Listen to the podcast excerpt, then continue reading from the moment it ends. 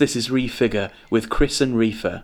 A weekly dive into our favourite bits of Culture tech. and diversity.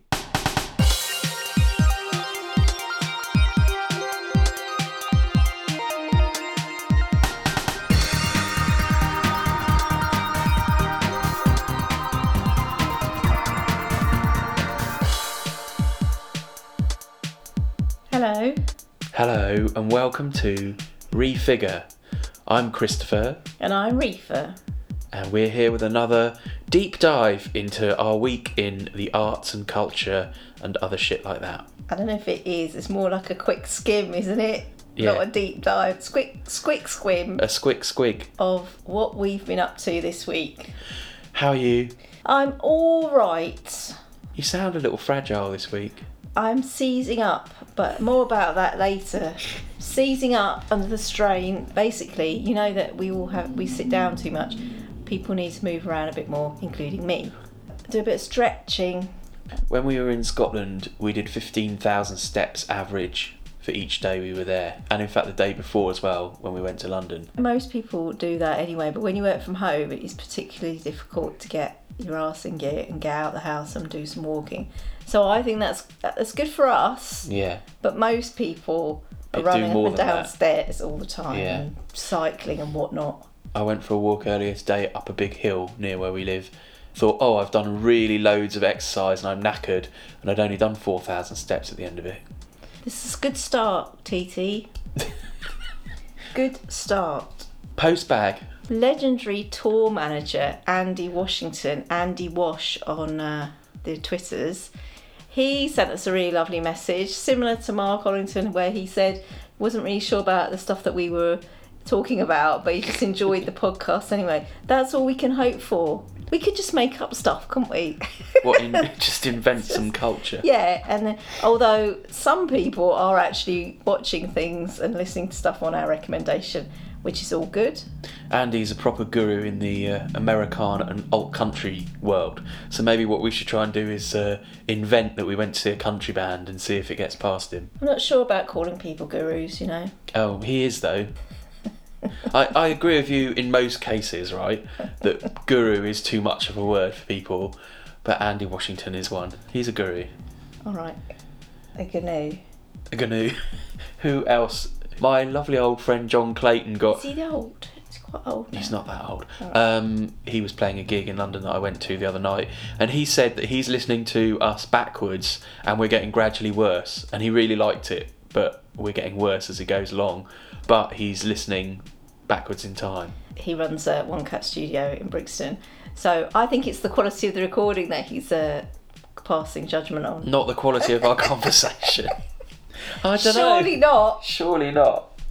But also, isn't that an Thanks for listening, John. Isn't that an optimistic thing that if we're getting gradually worse, if you listen backwards, that means we're getting gradually better? I don't know. Okay. That's it. We kind of need to roll postbag on a bit because what tends to happen is it's people we know saying nice things about us, and it's all a little bit Steve Wright in the afternoon. So what we need to do is we need to beg you to get in touch if you have a question or you have your own opinion about uh, something that we've talked about. But we did, and this follows nicely. A couple of people contacted us in order for us to specifically watch Doctor Bloody Who. It is the most requested thing we've had. The first episode of the new series of Doctor Who, starring Jodie Whittaker, and we're not big Doctor Who people, are we? Really? I love Doctor Who. So I don't. I. Stopped watching Doctor Who uh, when it was uh, Tom Baker. yeah, we're not. We haven't been avidly following the reboot of Doctor Who. Not not in any insulting way. I'm sure it's amazing, but we just haven't. And we tried to watch a few Matt Smith ones. Is it still on the BBC on Saturday nights? Yeah, it's BBC family See, viewing. if they could have Doctor Who running for all these years, whatever happened to Top of the Pops? That's what I want to know. Oh well, that's a whole nother kettle. We did what watch. did you think of it? I really wanted to like it. I really liked Jodie Whittaker's performance as a sort of confused, emerging new Doctor. It did remind me of every time that they have a new one, they're a bit confused for a bit. That's fine. Basically, I liked some of the performances.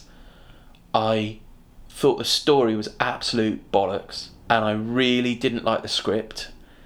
and I felt like there was a lot of effort being put into something that was badly written. And that's not a comment on the acting, although some of the acting felt a bit clunky, but that was what they were having to deal with with the actual lines of dialogue. And maybe that's just because I don't watch like Saturday night kids TV or whatever.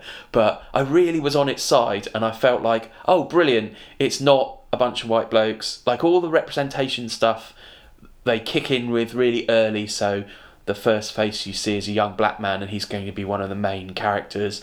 And there's been tons of conversation about Jodie Whittaker being the new Doctor, as if it matters who the fuck the Doctor is. There's sort of all this stuff, all this signalling that it's progressive and it's um, inclusive and all that, which is fantastic.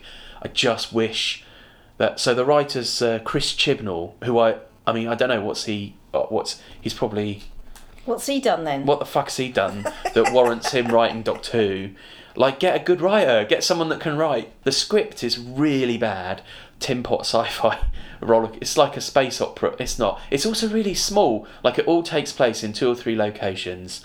There's a big scary thing that instantly kills a few other people, but when faced with the Doctor and her new companions, just sort of freezes and talks scarily when everyone else it's just like killed them and you just think why doesn't it just why does it wait around to have a conversation um, Yeah, um, well, that's the thing, isn't it? Doctor Who is like that, and I don't think you should expect more of it than that. But I know what you mean. When there's diversity of the cast is amazing. It make it makes me well up. I think this is fantastic. Look at all these this crew of crazy people in a van going across Sheffield, um, which caused probably more controversy that she is from the north as well on the internet. I saw. all right Um, yeah, she had an accent. but everyone's got a fucking accent who cares? Anyway, anyway. And her like making stuff and she mentions pockets and fair play and all of this stuff. It makes me excited and well up. I think this is great. It's great because it's not for us and you primed me before we started watching it and you didn't take your own advice and you said it's saturday night's kids tv reefer so then i'm watching it like it's chocky oh okay okay I, and i'm trying i mean i really tried i really Or tried A Wrinkle in so Time. you you liked it a lot more than i did tell me what you liked about it I liked it. It's what I expect from from Doctor Who. There's a alien in it. There's a bit of confusion. There's a resolution. There's a little bit of death, but we don't see anything. A little bit of heartstring stuff later on, and there's a little bit. Well, there was quite a lot of death actually. There was about three people died in it. Yeah. They didn't get anyway. I liked her as a character. I thought it was great. I thought that uh, they've put a lot of thought into that, and sometimes BBC dramas can be a bit on the nose, and it is disappointing when you have something that has a diverse cast. than when the script isn't very good. I thought the script was fine. It's not like uh, we've been trying to watch the second series of The Good Place, and the diversity in that is similar, and they don't bang on about it at all. However, the script It's just all over the place, and I desperately want to love it because I really like Jamila Jamil in that. you're going to get emails for criticising the good place everyone's really loving the good place at the moment. Brooklyn Nine Nine, however, has got a great, funny script and it's a very diverse cast, and it doesn't have to be. It has to be even more brilliant. That's what I think. It has to be brilliant to. There's a thing where uh, something stops a train, a thing happens and a train stops, and lots of the passengers get off the train and run away, and a few people are stuck on the train and they turn into our kind of characters that we get to know. But there's also a thing going on where a police officer's seeing weird things and isn't calling it in and isn't getting any backup because she's been told, well, look, it's so weird, no one's going to believe you. But a flipping train stopped and all the passengers ran away. So that is a major incident, even if nothing happened to the train. Chris, have you never watched anything before where it didn't make sense? I get that things cannot make It's sense, fiction. but it wouldn't have been that difficult that at some point during the incident with the train, other people knew about it, went to deal with it, and these people still But came away separately. like, you can make the same. you. You can make the same. I know it's not for me, but this isn't an excuse. You can make the same show, and you can have an alien do something to a train, and a specific group of people kind of get involved in that. But you still have a major incident going on in that city that evening about a train stopped in the middle of nowhere. That's happened, and yet that's not remotely addressed. There's That's no true. other police officers, and then similarly, there's a denouement sort of uh, confrontation that happens on a kind of junkyard or something with big cranes. I won't go into any more specifics than that. Where no one else sees anything weird, does anything weird. It's just, it just happens. It's not that I'm annoyed that they're not realistic, okay? I totally would go with that. I'm annoyed that you could find a route through the same bit of plotting that would make loads more sense than this kind of bullshitty, oh, we've only got eight characters in the whole thing and we're not going to see any other humans. And contrasting that, we really loved Killing Eve. And one of the great things about Killing Eve is that the world is populated, it's full, it's busy, it's going on in parallel with the adventure. I'd be quite happy to suspend my disbelief about a Time Lord who's going to make a sonic screwdriver out of spoons. I'm completely happy with that. I just want the world to exist. Sorry, there's a minor character.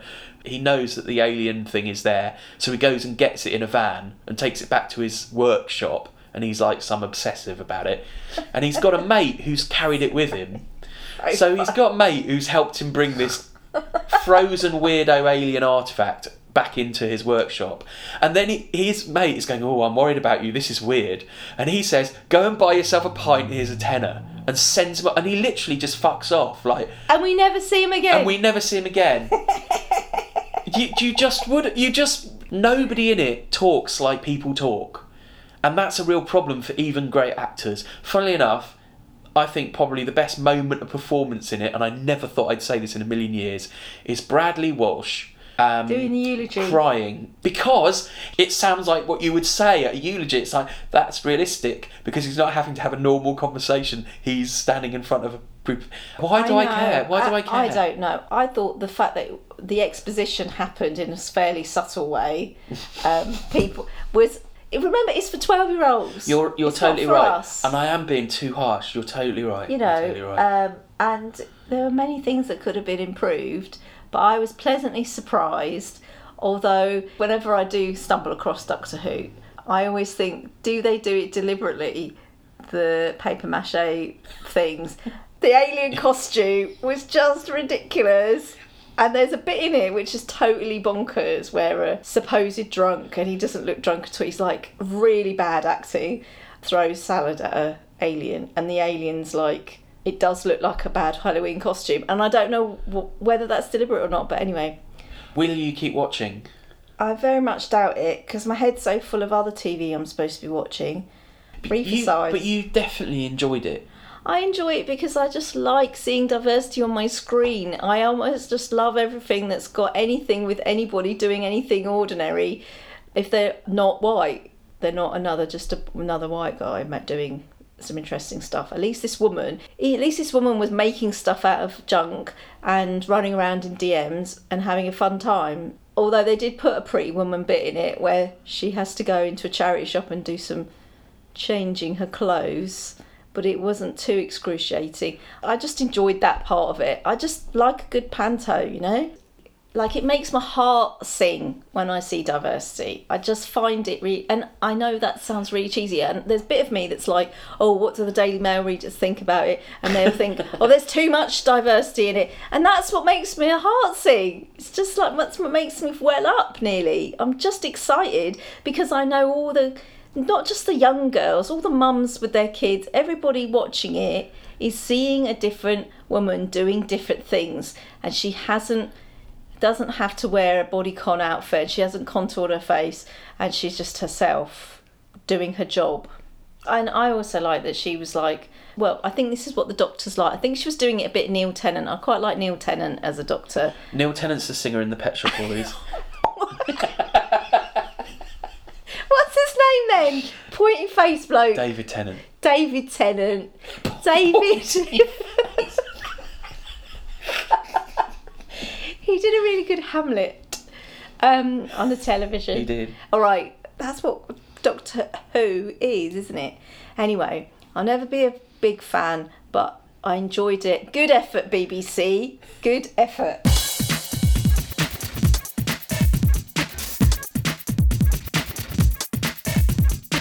So every year for Brighton Digital Festival, the Old Market in Hove, which we also call Tom, T O M, they run something called the Virtual Reality Lab, VR Lab, and there's lots of different kiosks and lots of different. It's like a fair, really, that you can queue up and have a go on different VR showcases. A lot of them are games. The thing that I really enjoyed was Iona Scott's Plankton World, which I've seen before, and it's a 3D experience where you watch some plankton coming out of a screen at you. I find it strangely relaxing. She's also got a new piece as well, which is made me feel like I was underwater and it's like scuba diving without having to get wet. So you just put on this uh, headset and you experience being underwater, and the soundtrack's really nice and it's just really relaxing. So, again, not all VR has to be bells and whistles and in your face and even interactive. You can just experience it passively. My favourite, I think, was actually one you recommended, and you did love it too. Uh, Fantasynth by Hello Enjoy, a kind of five minute rave video of some really kind of um, trancey beats and a gorgeous abstract lit kind of world that you float through, all full of bright lights and colours and things. It's quite futuristic and ordered. It's not like psychedelic in the old school 60s sense, but it was just a really beautiful, floaty, hypnotic, proper psych wig out. And you like that one as well, didn't I you? thought it was beautiful. I love. I'm still overwhelmed by the whole like perspective. So I really feel as I'm sitting in the chair, I really feel as if I'm being carried forward on a journey. It's not like the things happening at me. It really is as if the chair's moving forward and I'm moving with it. And then suddenly the floor drops away like a cliff or a waterfall, and I really feel that. And the perspective is huge. It's like it's like longer than a horizon. You can't see the end of it and they're sort of like psychedelic mountains and fire going off and it's all fitting in with the beat yeah i thought it was really fun i really liked it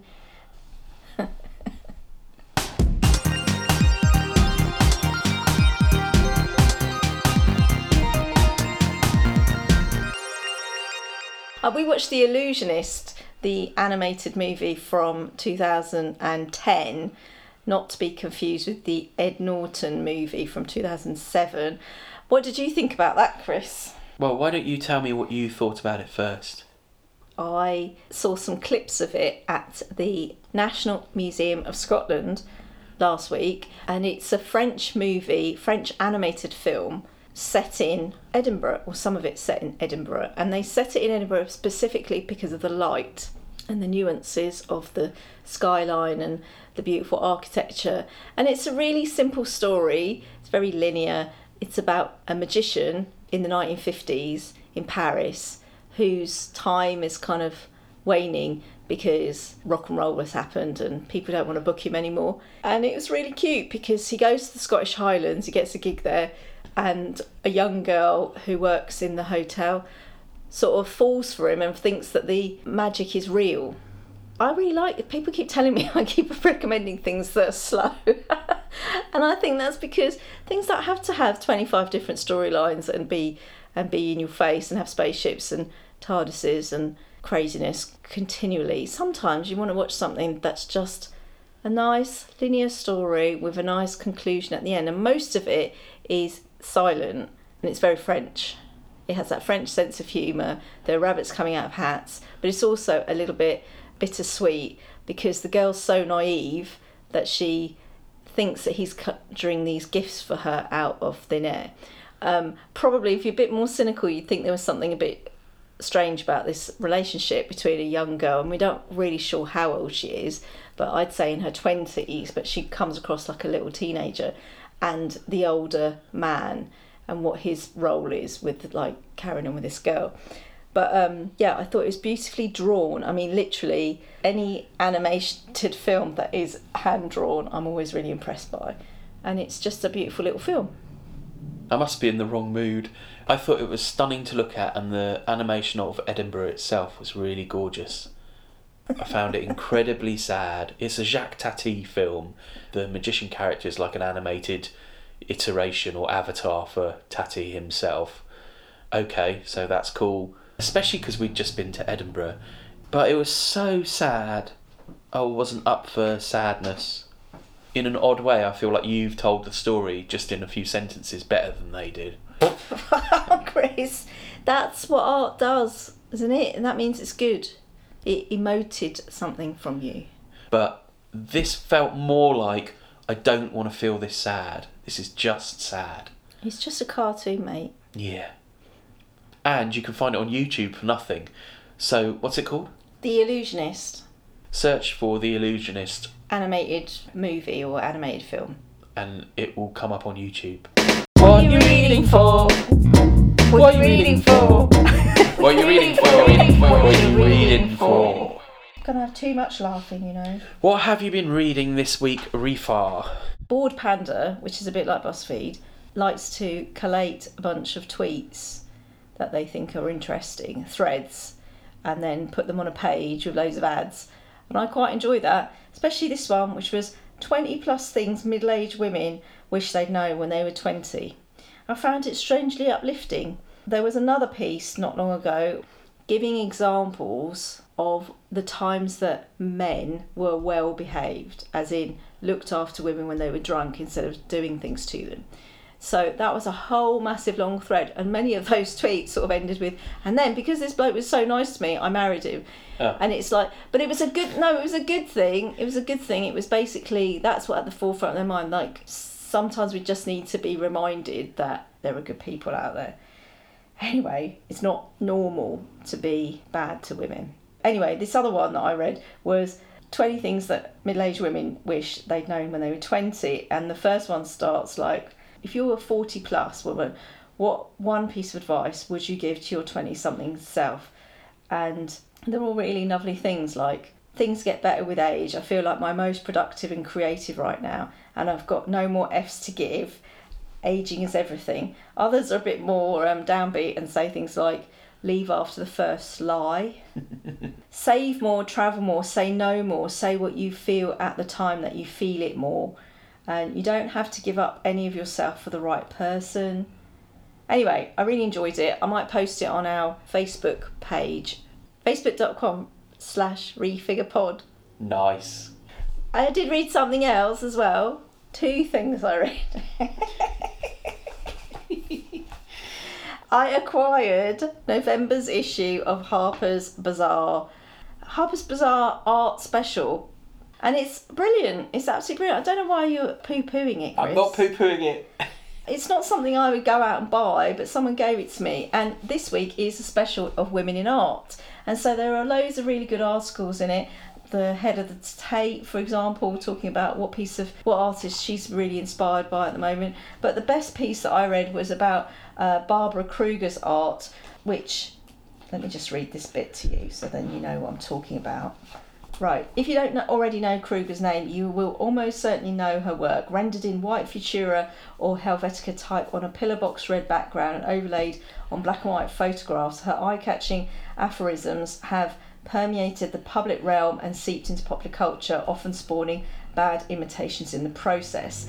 It's just uh, brilliant, and I would just say that it made me want to go and see Barbara Kruger's work at the South London Gallery, which is on until the 18th of November as part of its Knock Knock Humour in Contemporary Art exhibition. That does sound very good. Maybe we should go to that exhibition and report back. This magazine is very establishment, obviously. Yes. Bazaar magazine. However, it is filled with diversity. The whole thing is about women for a start, and it's also got Chimamanda in there. It's got Salma Hayek in there, and it talks about really powerful women, but also emerging artists. So art is for everyone, Chris. It is. I agree. I'm heartened by that. Excellent. What have you been reading, Chris? I mentioned this last week, but I'm now reading Peregrine Uh, Falcon book. Yeah, The Peregrine by J.A. Baker. It was originally published in 1967, 1968, something like that, and it's uh, one of the pioneering books that inspired the whole new genre of new nature writing, and it's become a sort of really important text. I'm finding it absolutely beautiful. It's wintry, vivid descriptions, and he spends a huge amount of time documenting what they do, what they kill. Like he literally goes out and finds peregrine falcon kills and counts up what they've killed so that he knows what they're eating.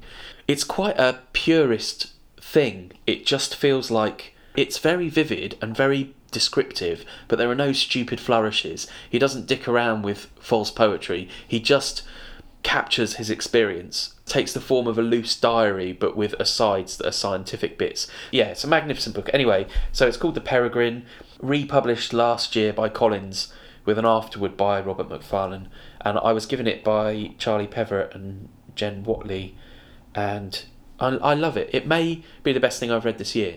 I'm not sure, but it may be. Yeah, it's it's really it's really magic. That's my book. Sounds lovely. I just, I'm just going to read it. I think, I, well, I didn't grow up in the countryside, so I find it very difficult sometimes Well- to read the books like that. But it's not, it's not to say that I can't use my imagination, Chris. Um, can I just give a quick shout out? If you, Yeah, of course. f- finished talking about. Oh, we're we're mainly done, aren't we? by chance, I uh, was walking down the street and my I saw my friend Bunty Looping, who is an amazing experimental artist in Brighton, and I just stopped her to tell her that I'd seen another piece at the VR lab and it had her sat her music in it, which I thought was really cute and interesting. Anyway, she said she runs the Rose Hill with her partner and invited me in. And I watched some experimental music which was great. But mostly what I was interested in was the actual venue and how the community have rallied around to save this venue, this pub, from developers, and now it's a, a kind of ad hoc venue for different gigs. But yeah, I just thought it was really interesting, and I love a venue on my doorstep. So I just wanted to say that's another art thing that I did this week, music thing. Very good. Now, do you need to plug? Yes, I need to plug my final Refigure event of the year. So, Refigure, coincidentally, is the name of my limited company which runs meditation and coaching one to one with people. And also, I go into businesses and universities and do some coaching and self reflection work. So, I offered this out to people, small groups, individuals that could come along for an evening to get a taste of what I do. I've run one per quarter this year as a kind of experiment to see how people responded to it. And the feedback's been really nice. It's been a different kind of crowd, lots of women that have never done this sort of work before. It's open to everyone, but it's mostly women because of my my connections and mailing list. And so this last one will be a kind of consolidation of all those different tools that I've offered to people. And yeah, it's happening on the 21st of November at six o'clock at the Lighthouse in In- Brighton. And where can people find tickets for it? So if you go on Eventbrite, you can buy tickets at refigure-reflect-2018.eventbrite.co.uk. But if you do a search for Refigure on Eventbrite, you'll get you'll see the details for it. And it's on the 21st of November from six o'clock. All welcome. I think we're done. Thank you very much for listening, and we'll talk to you next week. Goodbye. If you're enjoying this series, please subscribe, leave us a review, and tell your friends about Refigure. Find us on Instagram at Refigure UK and on Facebook, Refigure Pod. Nice.